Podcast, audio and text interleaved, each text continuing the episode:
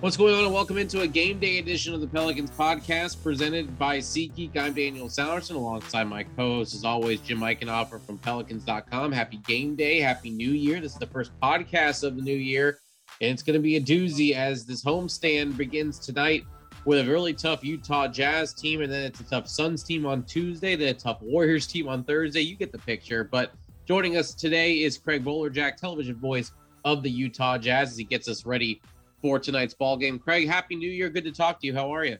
Hey, I'm great. Appreciate the time with you guys. Uh, I'm doing well. I hope 2022 uh, maybe lightens the load a little bit with uh, COVID, but uh, we're working through it. It is what it is, and we'll be okay.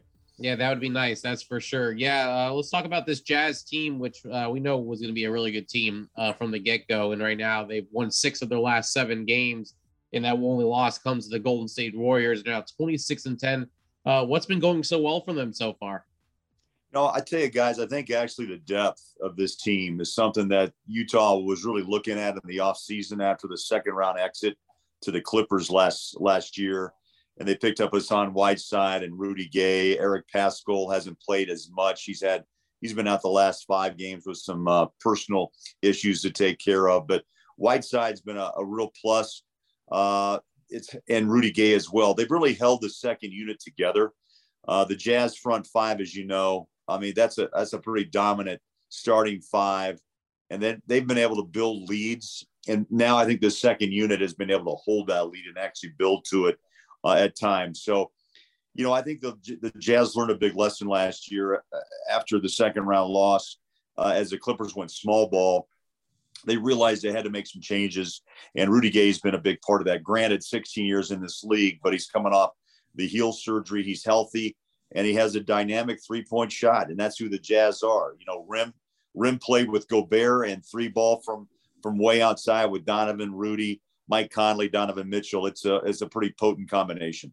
Yeah, I know Jim will talk about that depth with you in just a second, but I do want to go back to uh, right after Thanksgiving when these two teams last met and one game was very close and the other not so much on a back to back. But what do you remember about that that weekend series between these two teams? What stuck out to you the most? Well, what I remember the most is the way the Jazz played, and I believe had a 17 or a double digit lead and just let it slide away. Um, the the thing that I remember is the post game where Donovan Mitchell, you know, took the mic and basically said, "Look, we're better than this." And and again, taking nothing away from the Pelicans, you know, they've had their issues with with injuries, as you guys know, with with Zion and others. But you know, this team has high expectations in the Western Conference and beyond. And after that night, you could see.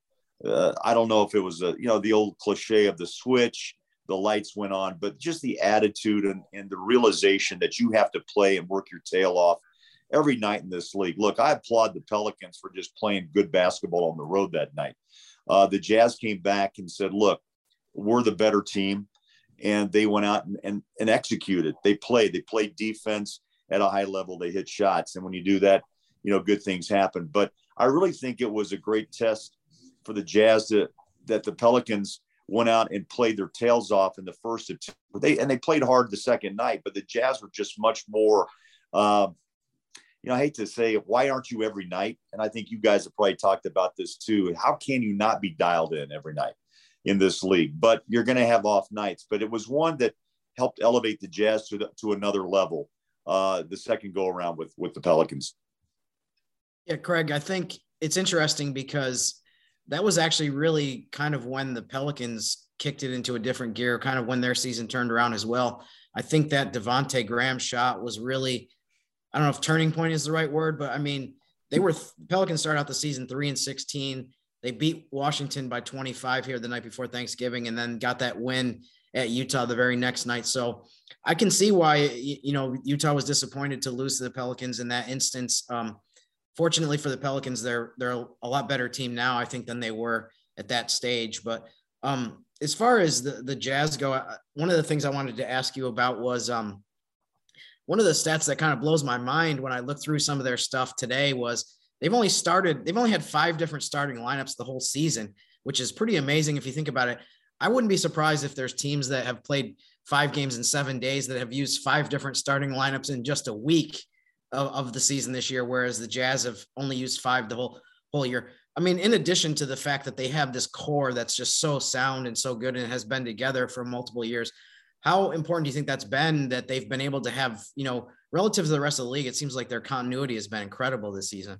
It has great observation. And, you know, part of that is Mike Conley, who, as you know, last year had the hamstring problems and, you know, missed playoff time.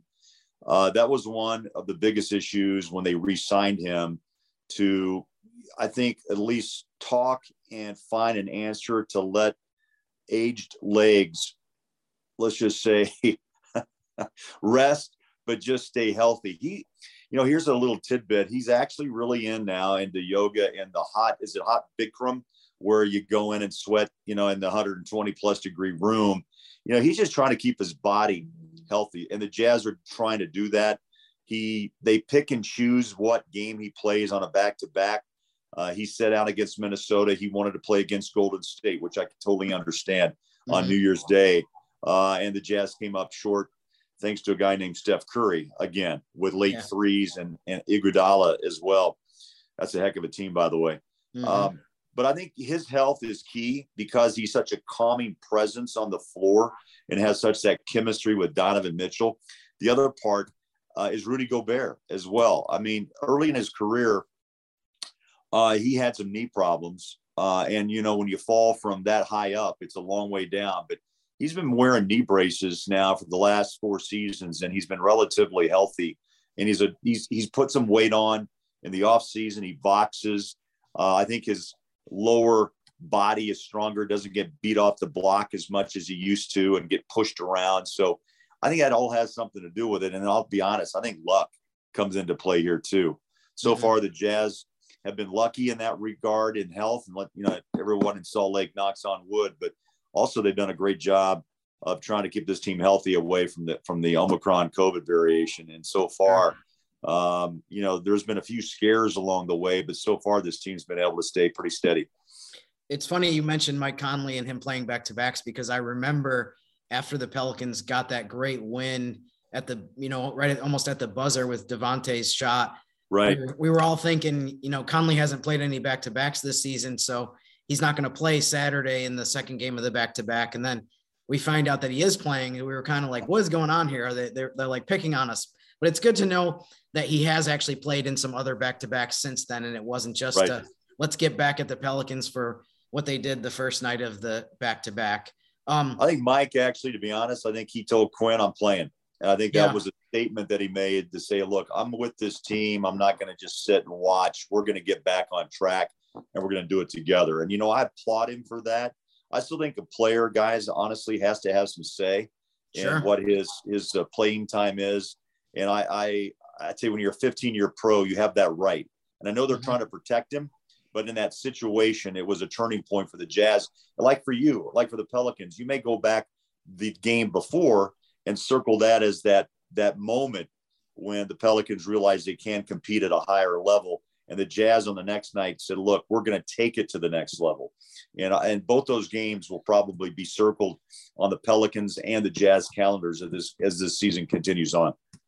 Yeah, it's it's interesting that you mentioned you know Conley having the decision to be able to play because I think it's it's one thing to say in you know July, August, September we're going to sit this guy out for back to backs. We're going to our veteran guys. We're going to limit their minutes. But it's another when you get into the season and you have a tough loss like that, or you have a stretch of games where you lose to tell a guy we still are going to have you sit out. I feel like sometimes that definitely comes into play and changes the mentality of guys. So um, last like thing it. I was going to sorry, go ahead. I like it. You know, it goes back to old school play, right? Sure. I mean, for, for the Jazz, it's Karl and John.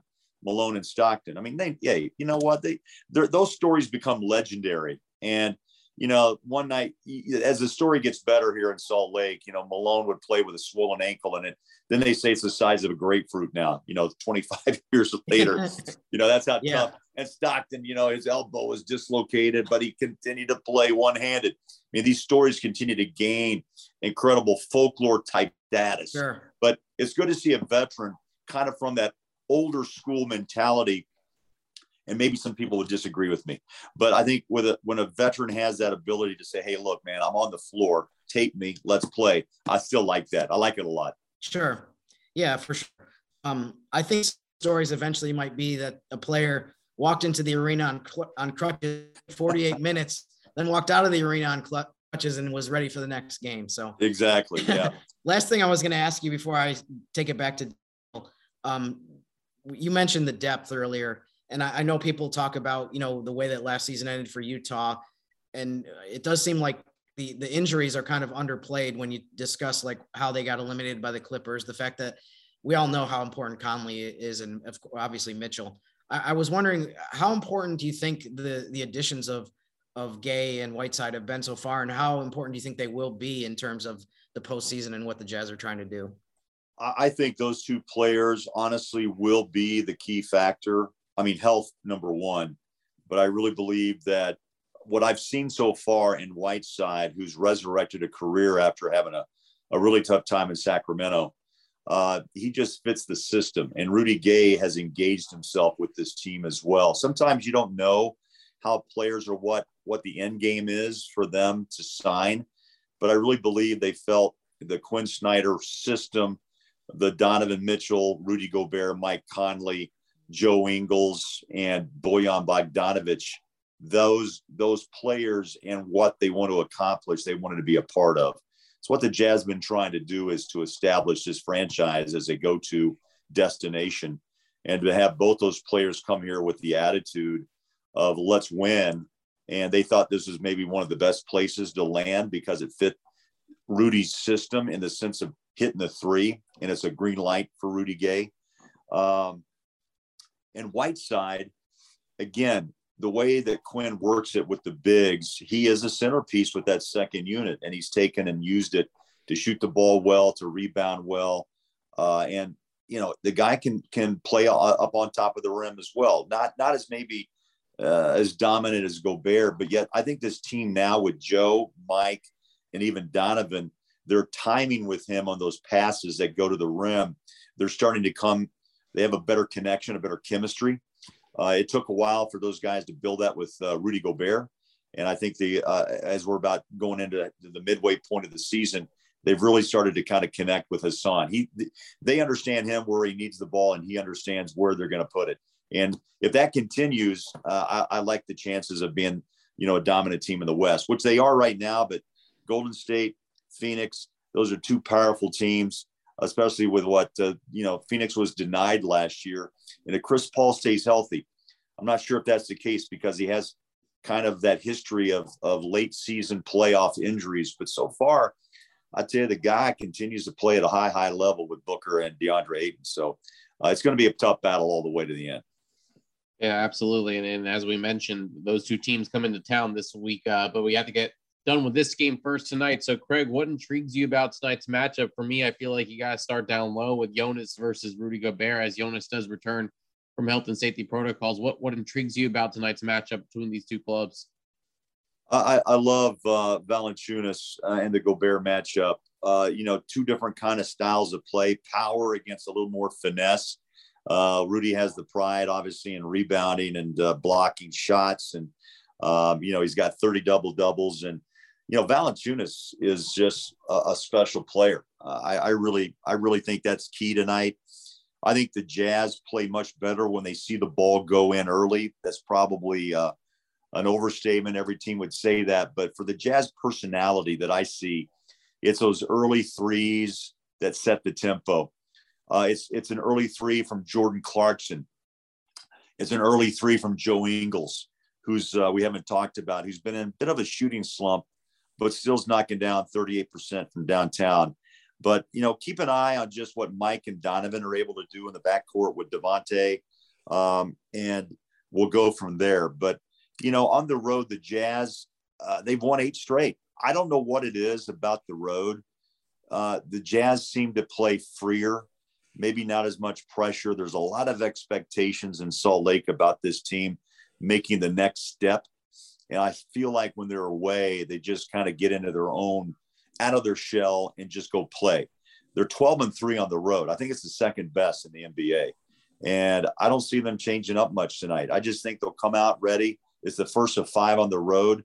They traveled in last night, uh, disappointed after the Golden State loss. But uh, I think sometimes those are more that loss will motivate them. And I see them being focused, uber focused tonight. Yeah, I saw that road trip, and it starts tonight in New Orleans, and then goes back out west to Denver, yeah. and then goes back out east. So I'm not sure where they're going with this. Who makes trip. that schedule, right? I always wondered. You start here, you go there, then you come back way over here. I, it's crazy. Hey, way out of our pay grade, but yeah, just an odd road trip for for the Jazz, and we'll see how it goes tonight as the Pelicans welcome in the Utah Jazz. That's Craig Bolerjack, television voice of the Utah Jazz. Craig, I really appreciate the time and have a good call tonight. Absolutely, guys. Thanks so much. And uh, anytime, we'll talk soon. Thanks. Good stuff there from Craig Bolerjack, radio television voice of your Utah Jazz. I got them mixed up here, but uh, Jim, we just touched on it. He mentioned the other two teams that the Pelicans will welcome in during this homestand. Tonight it's Utah. Tomorrow it's Phoenix. Thursday is Golden State. I mean, if that's not the toughest schedule of any team's week during the season, I don't know what is. Is that they are the top three teams in the West right now. The Pelicans. Uh, this will be a great test for them though, with uh, with three teams that are are really playing some good basketball right now. The Pelicans getting close to being as healthy as they can right now in this situation. Yeah, I think it's three. Might you can make a case it's the three best teams in the league right now. I think maybe Milwaukee, Brooklyn might have a case, Chicago might have a case, but um, it's it's incredible to see the, the, the way this is lined up with these three teams coming in. So um, I'm really looking forward to it. I think it's going to be exciting to see the Pelicans play against some of these elite teams and, and, get to see some of these teams in person. I know you've probably had you had a chance to see. I think you saw Utah twice in person yep. and uh, and Phoenix as well. Um, but it's it's I'm I'm really I'm curious to see how they do. Um, as far as Valanciunas coming back, I mean I wrote about this in the shoot around update this morning that he's coming back for Gobert, but they also have DeAndre Ayton tomorrow night. And Golden State might not have a center that is a big focal point of what they do, but I mean, that's going to be a big test defensively, obviously, with all of the three point shooting that the Warriors have. So just a fun week. And I hope to see um, the Smoothie King Center filled and, and packed with people that are excited to see, uh, you know, like I said, the best teams in the league play come in this week. Yes, absolutely. So big big test for the Pelicans and big week starting with tonight with the Jazz. Suns Tuesday and the Golden State Warriors on Thursday. Tickets available for all three. Log on to pelicans.com or 504 525 Hoop. Don't forget Thursday at 12th Night Pack is available with a mini king cake and two beers, uh, along with your uh, stay at the Smoothie King Center. Not a hotel, but you know what I mean. A stay for a couple hours and enjoy Steph Curry and the Warriors coming into town. We'll have another podcast free on Wednesday. Hopefully, talking about two wins. But I think a split here between these two games would definitely suffice for this Pelicans team before playing the Golden State Warriors on Thursday. Jim, I really appreciate the time. Get some rest here, and we'll see you at the arena tonight. Sounds good. I will be uh, talking to you quite a bit after the game at the Smoothie King Center over the next few days. All right, yes. Yeah, so the Pelicans and the Jazz. Again, if you're not making it there, Bally Sports New Orleans will have you covered on the television side, and we'll have it for you on ESPN New Orleans 100.3 FM as well. For Jim and Craig Bolerjack, I'm Daniel Sallerson. Thanks for listening to the Pelicans podcast presented by SeatGeek.